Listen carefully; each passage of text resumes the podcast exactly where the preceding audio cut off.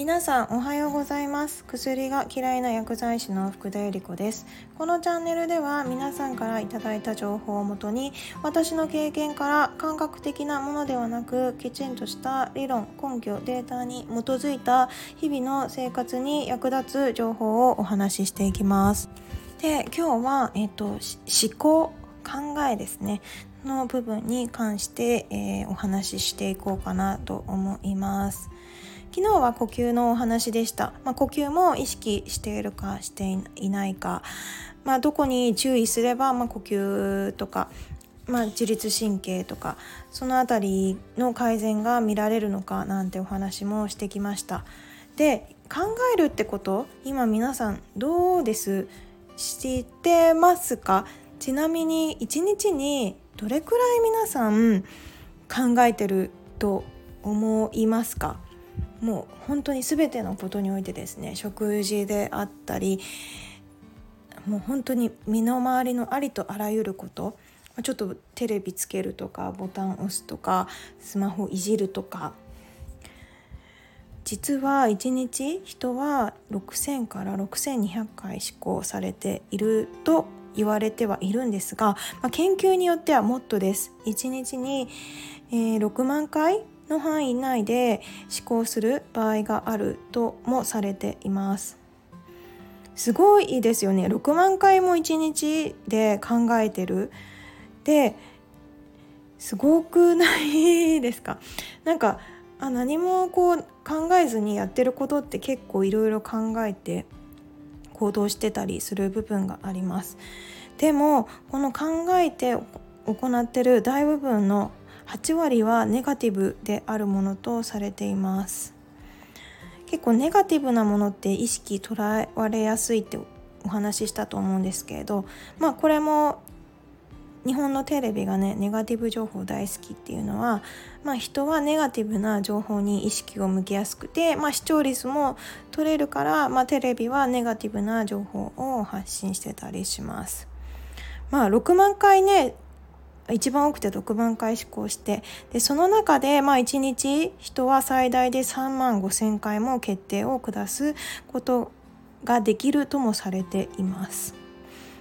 1日に3万5千回決定してるっていうのもなんかすごいですよね。でこの思考っていうのは、まあ、どのように形成されるかっていうとやっぱり日々の習慣だったり、まあ、どうやってその人が生きてきたか、まあ、人生的な背景であったりそういうものが大きく関係していきます。結構ね、あのー、すごく私最近思うんですけれどこう SNS を見ててもそうですが、まあ、直接お会いして、まあ、ポロッと話す言葉であこの人のなんかいろいろ思ってることだったり感じてることだったり、まあ、波動の回でもお話ししましたけれどあこの人の人間性であったり中身であったりっていうのが、まあ、文字であ文字でもあったり、まあ、言葉であったり態度であってもすごく分かります。これは全部、えー、思考から来ているものになります結構無意識で発してるもので、えー、人のこう行動が決定されたりするんですよね。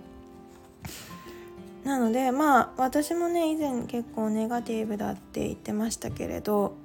まあ、ネガティブだとやっぱり伝わってくるんですよね。だからやっぱり人が離れていっちゃった。そういうのも結構関係してきたかなと思います。でまあ過去の私を見てるような人も結構いて。でまあどうしてねそうなっちゃうかさそうなっちゃうかっていうと、まあ、やっぱりそのネガティブな情報に人は奪われやすいだからやっぱりこう何か傷つきたくないとか、まあ、過去の経験からこんな風になったら嫌だからっていうブロックがどうしても入ってしまうんですよね。そうするとまあ一回あった嫌なことをもう味わいたくないから、ま、そこであのその行動を妨げてしまう原因になってしまうます。なんでね今結構いろんなものを見ていてまああこの人はまあ今までこうやって生きてきたから、まあ、こういう考えになっちゃったんだとかで途中でやっぱりこう感情的にお話しされる方とかもやっぱり結構いらっしゃってあこの人はまあそういう、まあ、今までの経験とかまあもちろんこの間お話しした呼吸とかも関係してるとは思うんですけれどまあ今までの思考習慣だったりもちろん食べ物の影響もあるでしょうし、まあ、そういったものの積み重ねで、まあ、こういう考え方になってしまったんだなっていうのはすごく分かります。で、まあ、私はやっぱりその思考をだいぶ変えました。やっぱりこの決断するスピードっていうのもすごく大切で今すごく情報が溢れてる中で決断できる人すぐに行動できる人とできない人ってはっきり分かれてますね私直感力も大切にしていますこの間アメリカ行きましたけど通常だと、まあ、今一番安くて25万から30万なんですよ往復のチケットが。めちゃくちゃ高いですよね。いやもう私もあのちょっと事情があって行ったんでねあんまり行きたくはなかったんですよ正直。まあ行っていつかは行きたいけれどなんかそこまでそこまでお金かけて行こうかなっていう気にもなれなくて。でえっとたまたまちょうど10万円ぐらい安い16万か1 5 6万のチケットをたまたま見つけたんですねネット上で。なんかいつもチェックしている、あの安くなるのがで最安値が出るようなアプリも入れてたんですけれどそれでも絶対に引っかからなくてどういうわけだかたまたまネット上で10万円安い1 5 6万円のチケットを見つけてでこれが面白いことに1日、まあ、帰る日だったり行く日だったりずれちゃうだけでもう10万プラスなんですよ。あもうこれはこのタイミングで買わなかったら一生このチケットは見つけられないと思って買いました。で行ってきました。ね10万円大きいですよね。この10万円でまあアメリカで物価かなり高かったんで まあいろいろそれでできたかなと思ってまあ感謝なんですけれど今本当に情報が山盛りっていうかむしろねあの昔の人が得られなかった情報を1日で今得られちゃう SNS なんかはもう情報の波っていうか嵐ですよね。その中でねあのやっぱりここでも相当思考を皆さん決断だったりを下しています。でやっぱり本当に行動にで移せない人が多いです。私もチケットねそれで買ったから行けて良かったですけれどまあ多分そこでもし買ってなかったら行かなかったでしょうね って勝手に思ってますからやっぱタイミングとか決断力すごく大切で直感力も大切だったりしますね大人になるとねやっぱり多いのが、まあ、いつかやろういつかまあ時間が落ち着いてたらやろうっていう方多いんですけれどそのいつかっていつ来るんだろうってすごい思っちゃいます。もうこれだけ情報あつ溢れていてみんなやるタスクが多くてその中で、まあ、いつかやろうって言ったらそのいつかっていつだろうってもう明日死んじゃうかもしれないって思ったらいつかなんて言ってられないですよね。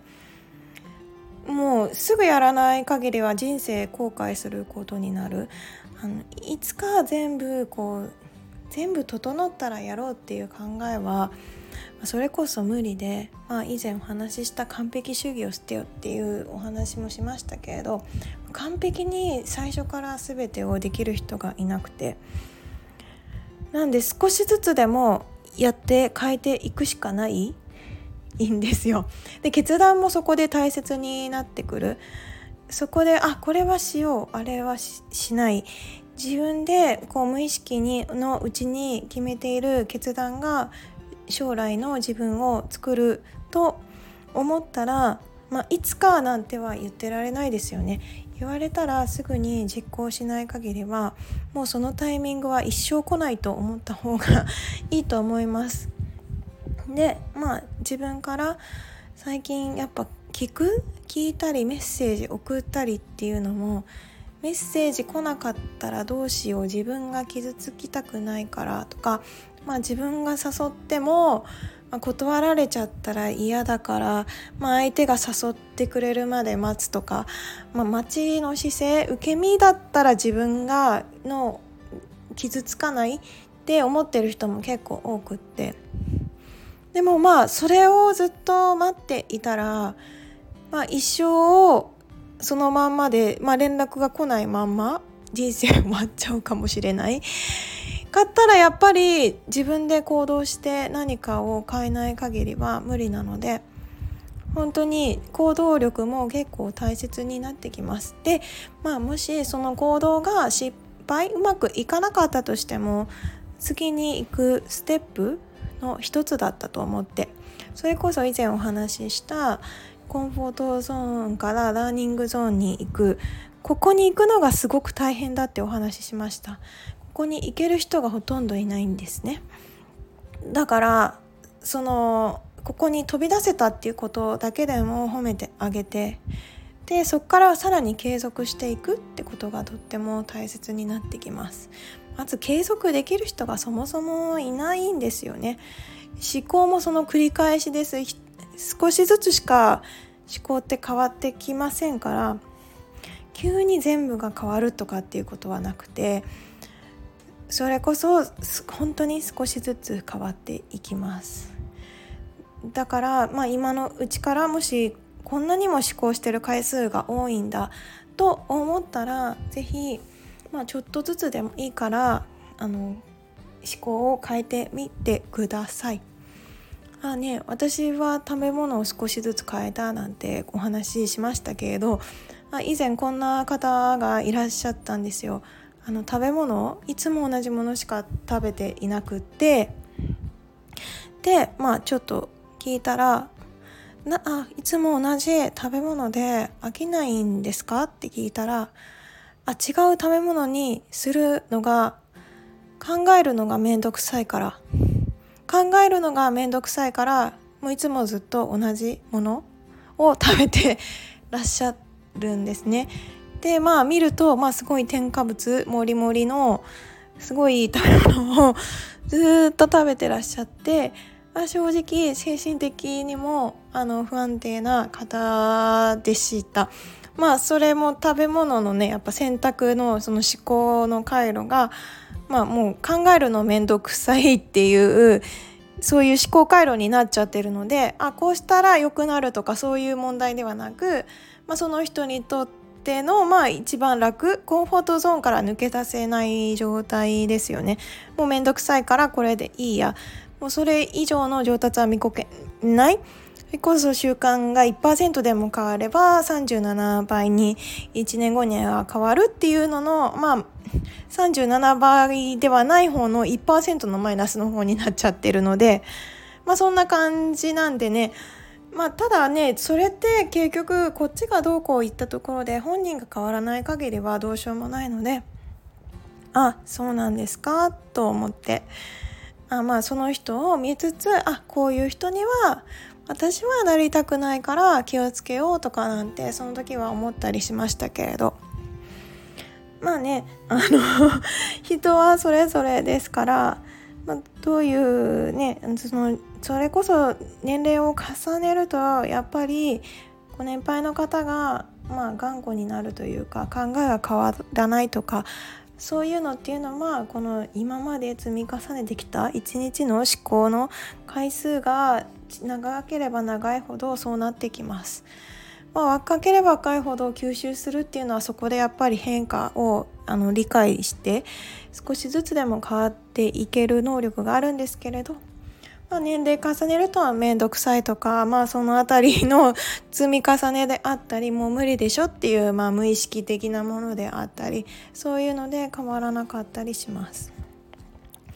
まあね、思考結構大切なんでね直感力もすごい大切ですよ すごく情報が溢れてる社会だからこそすごく思いますだからまあねあの本当に行動を起こせない人は、まあ、思考を変えるためにも、まあ、食べ物をちょっと変えるなり、まあ、ネガティブな情報を入れないっていうのも大切ですね。思考の大部分80%がネガティブなものって思えたらやっぱりネガティブな情報があるテレビであったり、まあ、それ以外の媒体もああの目に入れないようにするっていうことも大切になってくるので私はねそれでテレビなくしました、まあ、結果良かったですけれどいろんな決断がその人の人生を決めると言っても過言ではないので、まあ、なんか今日はそんな思考であったり無意識の王族だったりをお話しさせていただきました。で今読んでる本もすごい脳し脳に関係した本ですごく面白いですちょっと新しい言葉もね最近知ったので今度そのお話もできたらなと思いつつあと結構あの LINE とかインスタのアイコンとかでもその人の、まあ、潜在意識だったり無意識的なもので、まあ、この人の性格であったり背景だったりそんなのも分かっちゃったりするので、まあ、そんなお話も次回できたらななんて思っています。